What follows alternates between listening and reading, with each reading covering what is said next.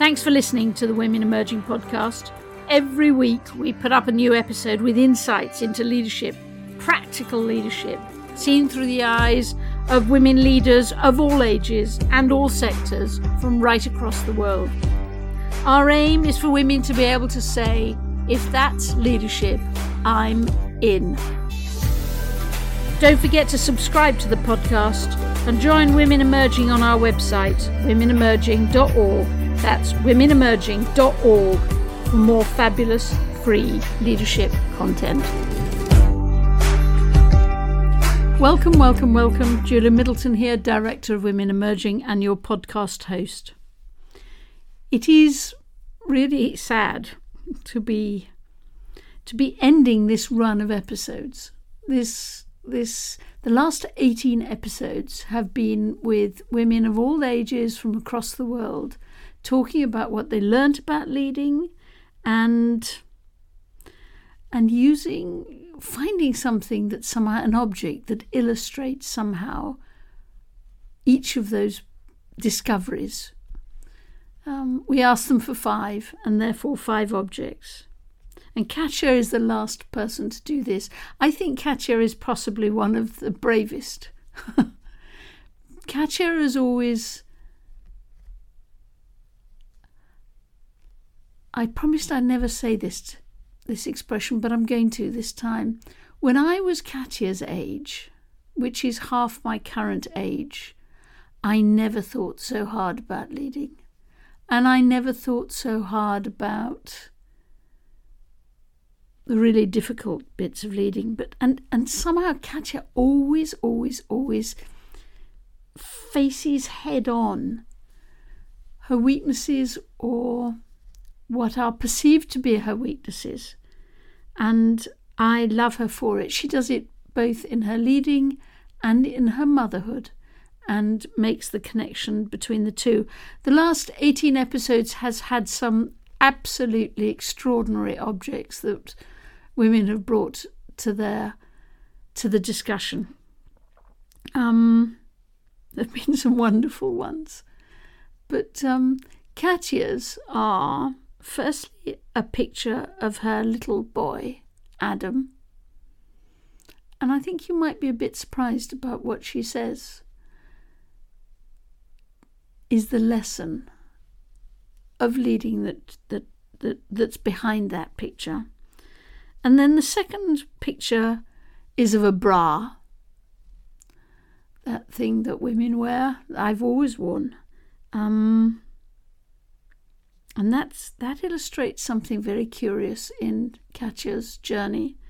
And then a dictionary, and then a mirror.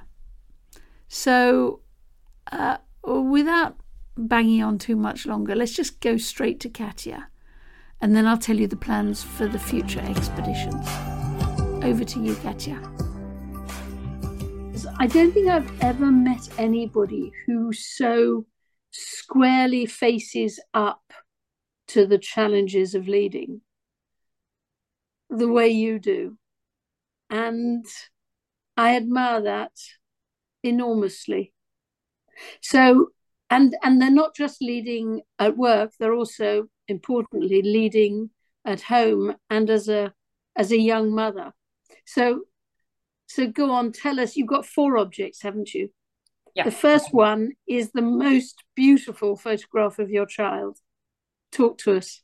Becoming a mother two and a half years ago really changed a lot. And I think every parent can relate to what I'm saying. And for me, as a human who loves its independence, its freedom, its personal space, having a newborn was a complete disaster, to be honest. Um, uh, due to the fact that I couldn't live all these things I just mentioned, um, I couldn't live this anymore. So I was in a state of shock at the beginning. And um, yeah, in the early motherhood experience, I had a very deep and moving realization. It was that I realized that from now on, I will always have to be present.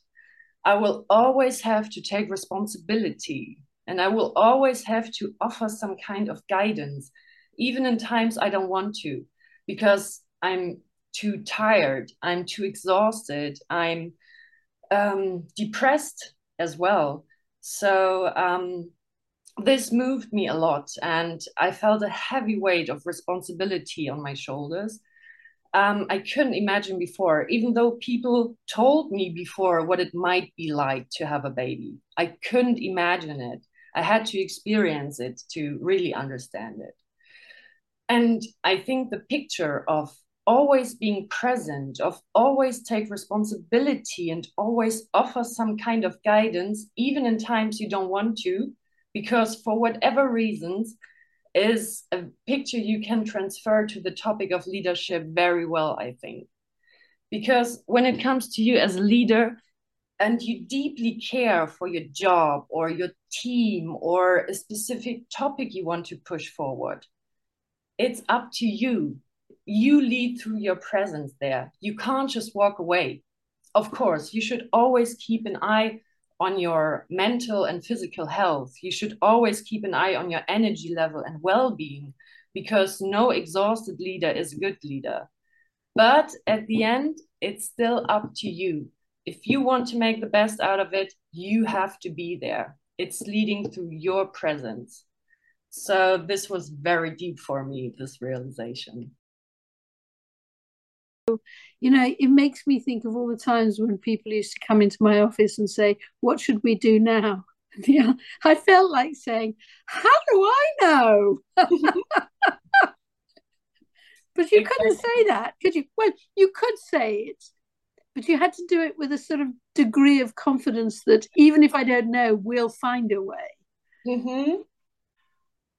But that picture of Adam also made you learn something else about leading too, didn't it? Right. Um, I had another breakthrough moment in my early motherhood.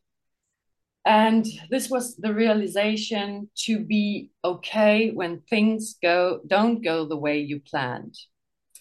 I learned that sometimes it costs you a lot more energy to stick to an idea than to maybe take a step back and react with flexibility and goodwill. Um, um, this realization was born on a day, maybe to give you some background, where I could do nothing else than to sit on the sofa and breastfeed my baby. It was still a newborn, so it, it needed a lot of comfort, closeness, and warmth. Um, but this day was special as I already mentioned, I could do nothing else than to sit on the sofa and breastfeed the baby. And this made me really angry after a while because I felt like, oh, I have so many uh, other things to do. And I'm talking about doing the dishes, doing the laundry. So nothing important. But at that time, it was important for me. I was thinking, oh, I have so many other things to do and I can't. I have to sit here and breastfeed my child. And so I got angry, I felt helpless, I was frustrated until the point I started to accept the situation. So this was very important shift of perspective.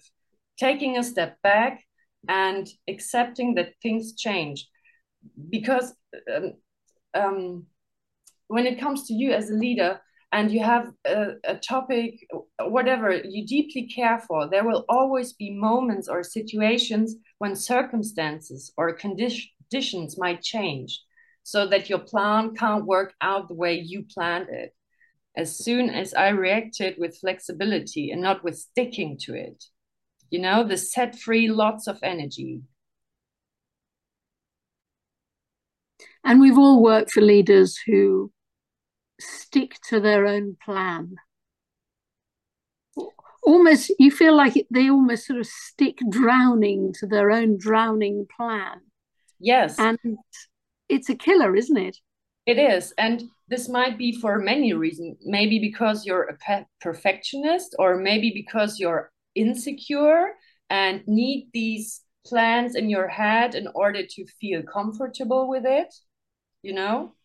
And not having a plan makes you nervous makes you uh, insecure so i think there could be many reasons for sticking to a plan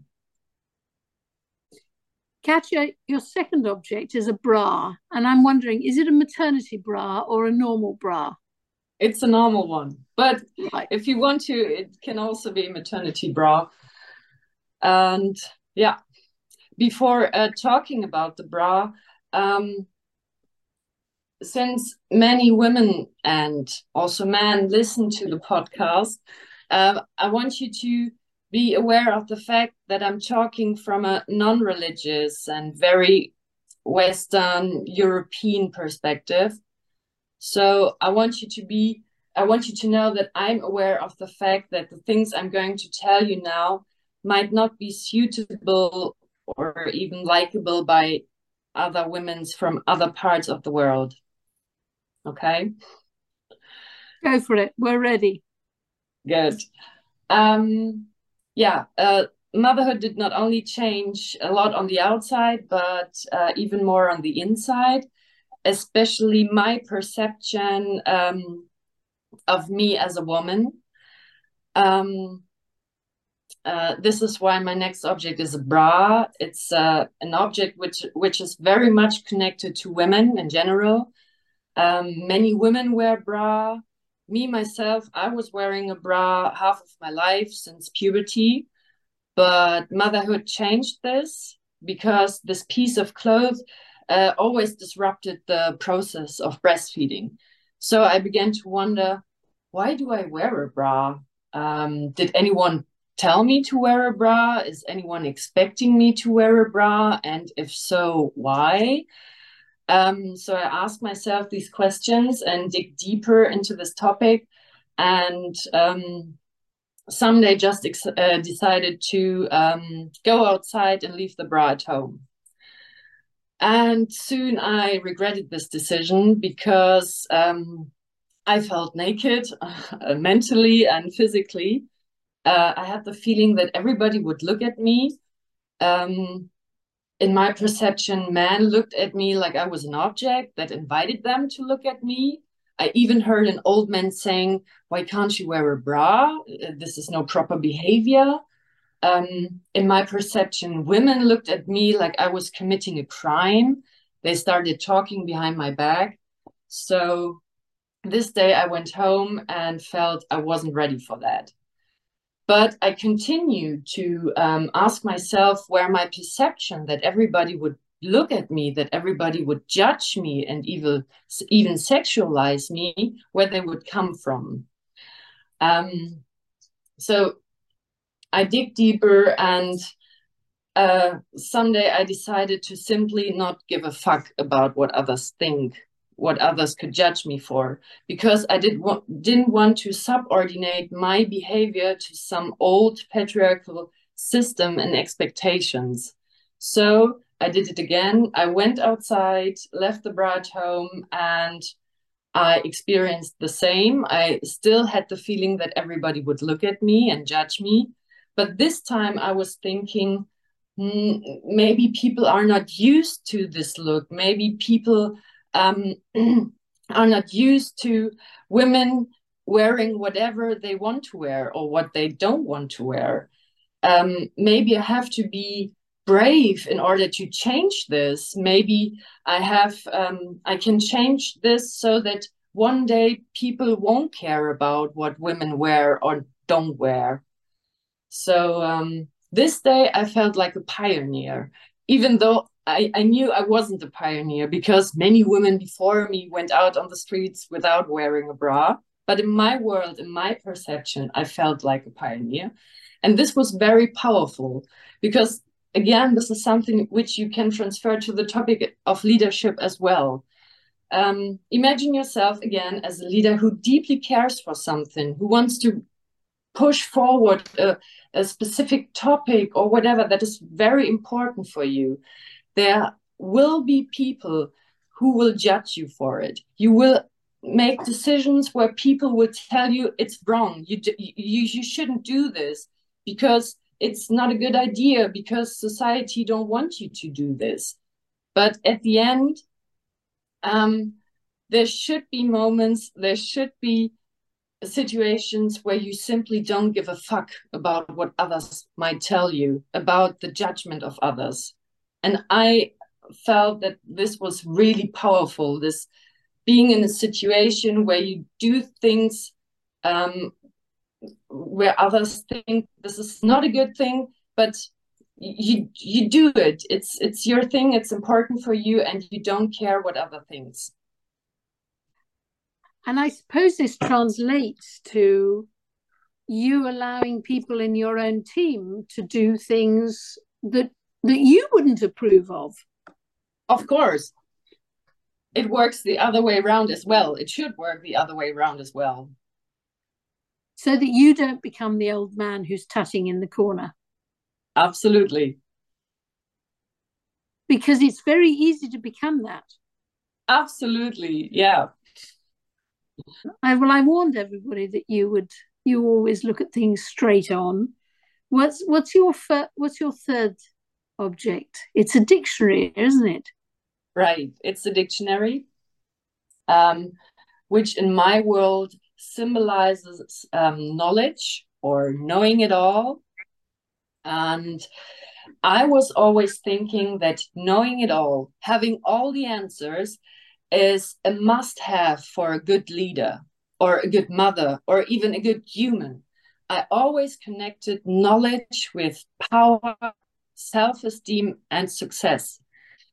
To this day, to be honest, I do crossword puzzles because I was always thinking knowing all the answers to every question, no matter how unimportant, is uh, essential, but it's not. Um, especially at work, and here's the point especially at work, I was always thinking that my right of existence is based on the fact that I'm the expert, that I have to know all the answers. And this belief is very stressful. This um, it caused a lot of troubles in my mind because there were moments where I did not have the have the answer, and um, I often felt intimidated and even threatened by my colleagues when they knew more than me. So um, this made me feel very, very small. And by feeling small, you cannot lead. So instead of feeling intimidated and threatened by um, their knowledge, I began to enjoy learning from others. And this was very powerful as well. Because I make the I make the experience that leading with imperfection and leading with humility makes you much more approachable and ready for growth. I think that growing through and with others is a very profound way of growth. So I think as a leader, it's not about um, knowing it all, it's not about knowing all the answers, but instead, it's about creating a safe space where people feel trusted, where people can share their knowledge, where people can learn from each other without feeling shame or without too much of competition. Absolutely. And the mirror? Why yeah, the mirror? The mirror, the mirror my last object, um, shall represent the power of reflection and um, so that you can understand what I mean, I want to give you some background. Um, I'm deeply convinced that um, in every relationship, may it be on a private or professional level, communication suffers from so many misunderstandings. Two people talking to each other always means two completely different worlds crashing together even if these two uh, might be born in the same born and raised in the same culture or maybe same age these connecting facts do not protect these two from misunderstanding each other i think that one often underestimates that the human mind is so complex and so individual that not getting what the other one is really trying to tell you is kind of pre programmed. And often the consequence of feeling misunderstood in a communication is that communication stops. Um, people feel heard and not seen. So many tend to leave the situation mentally or even physically. And when it comes to this point, truthful, meaningful, and effective communication is not possible anymore. I think when it comes to this point in every relationship, maybe within the family or at work with your colleagues, um, development, growth, and process is not possible anymore. And I made such an experience uh, at work with a colleague some time ago, and our communication was full of misunderstandings. After a while, I couldn't find a common space where we both could see each other, understand each other again. So I, I simply wanted to leave the situation. I felt deeply disconnected. But instead of lead, leaving the situation, I decided to bring up my mirror, symbolically speaking. I asked my colleague um, to together reflect on our last discussions we had. I asked her if it's okay for her to show her what her words and behavior had done with me. And I did this with great caution and lots of empathy. And I was very nervous about it because this meant to give her a deep insight of my feelings and of my thoughts. And at the same time, I was afraid of creating new misunderstandings in our communication, which already suffered from so many. But instead of creating new misunderstandings, we both were able to create a vulnerable, intimate, and safe space where we both could meet again, where we both could understand each other again and reconnect again. So I think that this tool of reflection, of reflecting one's own behavior, reflecting the behaviors of others, to do this together is a very powerful tool when it is used wisely and with empathy, empathy of course. So Katja, think... minute. Let me let me just really clarify. So what you did is you went to sit with her and said not what you didn't like in her behavior, but you said to her what her behavior triggers in you. Absolutely. I yeah, I d- I didn't use the you language. I was talking about myself. I tried to show her what happened with me. And this was very powerful. It it opened a door. We both suddenly we were sitting in this in this um, common space in this shared space where we both were very vulnerable and we were able to to share things again to understand each other again so this was very very powerful it reconnected us and I think in most cases, such reflection processes can lead to connection, which is essential when it comes to leadership because you can't lead on your own. You need people, you need um, a network, you need people you feel connected to, you need um, people that feel connected to you. So I think it's essential to be able to create such spaces where people feel seen, where people feel heard, where people feel trusted, so that they can be open and transparent. And I think that these spaces make powerful leadership possible. Thank you so much, Katja. That was so much fun. So, so very much fun. As I hook up my bra tomorrow morning, I will be thinking of you next next week next week i can't even say the words i'm so uptight about it. Next week the book comes out. Um, and it's the book that captures what we learnt on the women emerging expedition.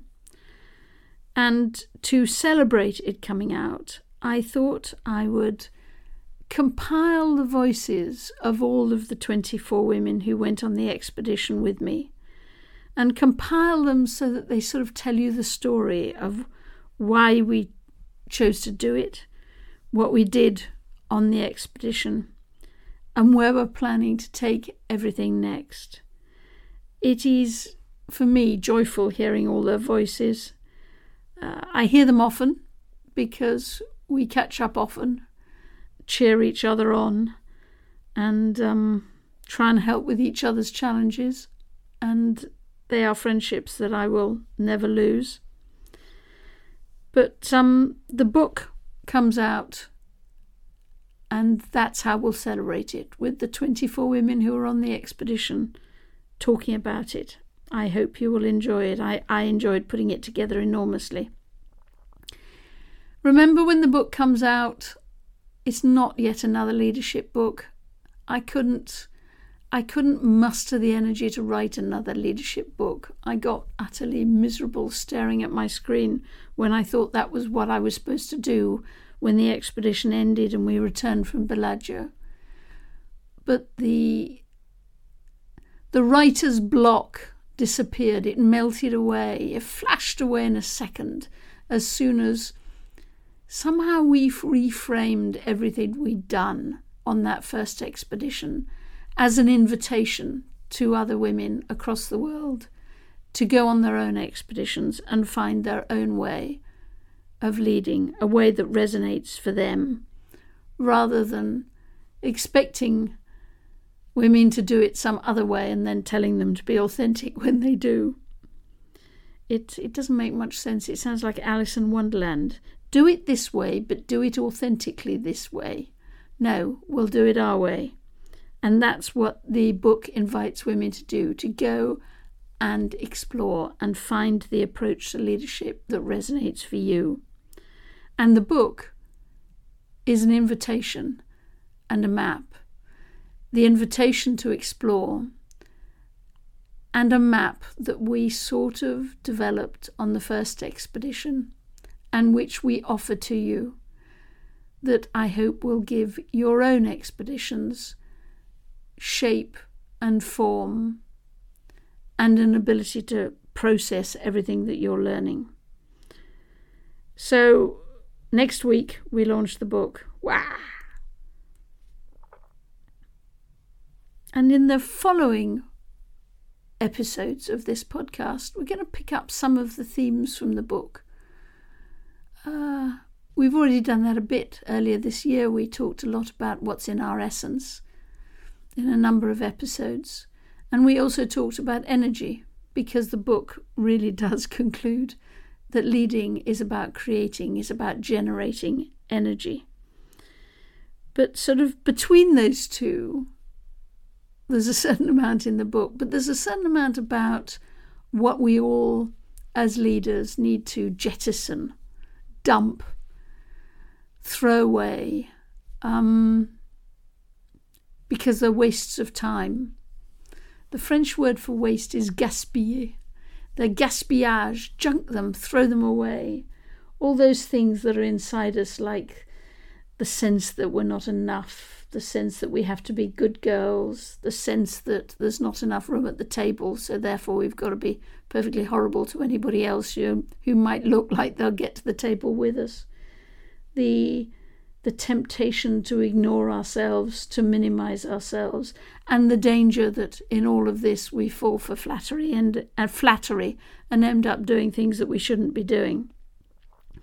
So we're going to do some episodes around what we need to jettison if we're going to be leaders, what we need to reframe as leaders, stop thinking of the imposter syndrome as a weakness and recognize it as the strength that it is emotional, recognize the strength that it is, instincts, the strength that they are, the ability to listen, the strength that that is, and and really try and think through what we need to reframe in our minds and then find in our minds because so many of us seek what the purpose is.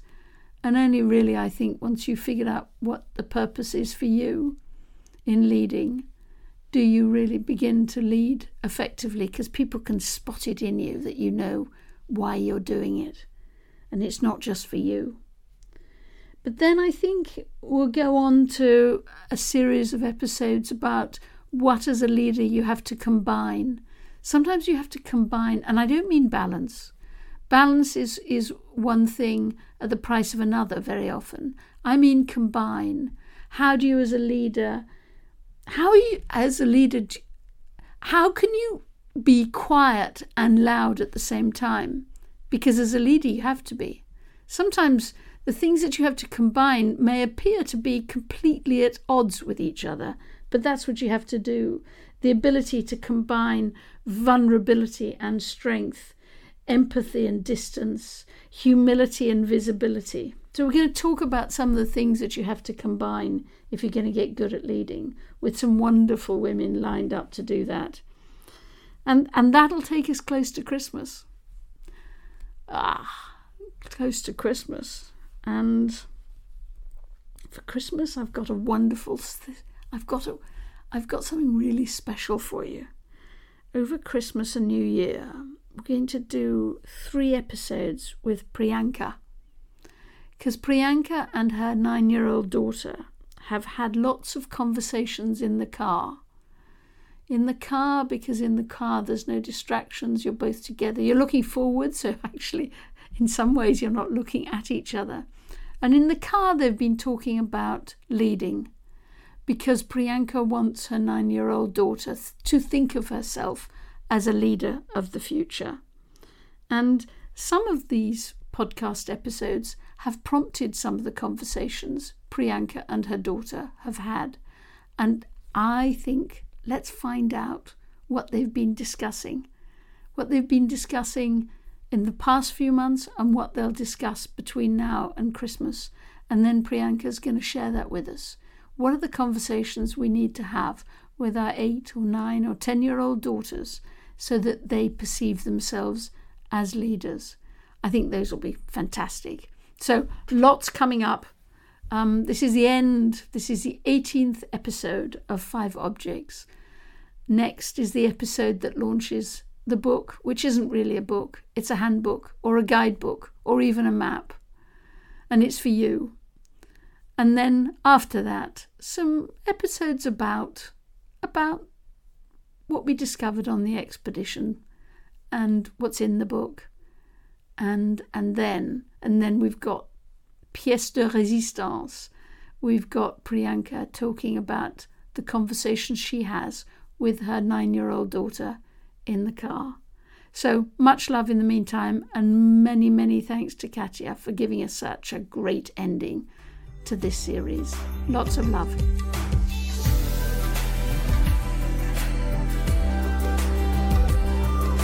To become part of our movement and share your thinking with us, subscribe to the podcast and join the Women Emerging group on our website at womenemerging.org.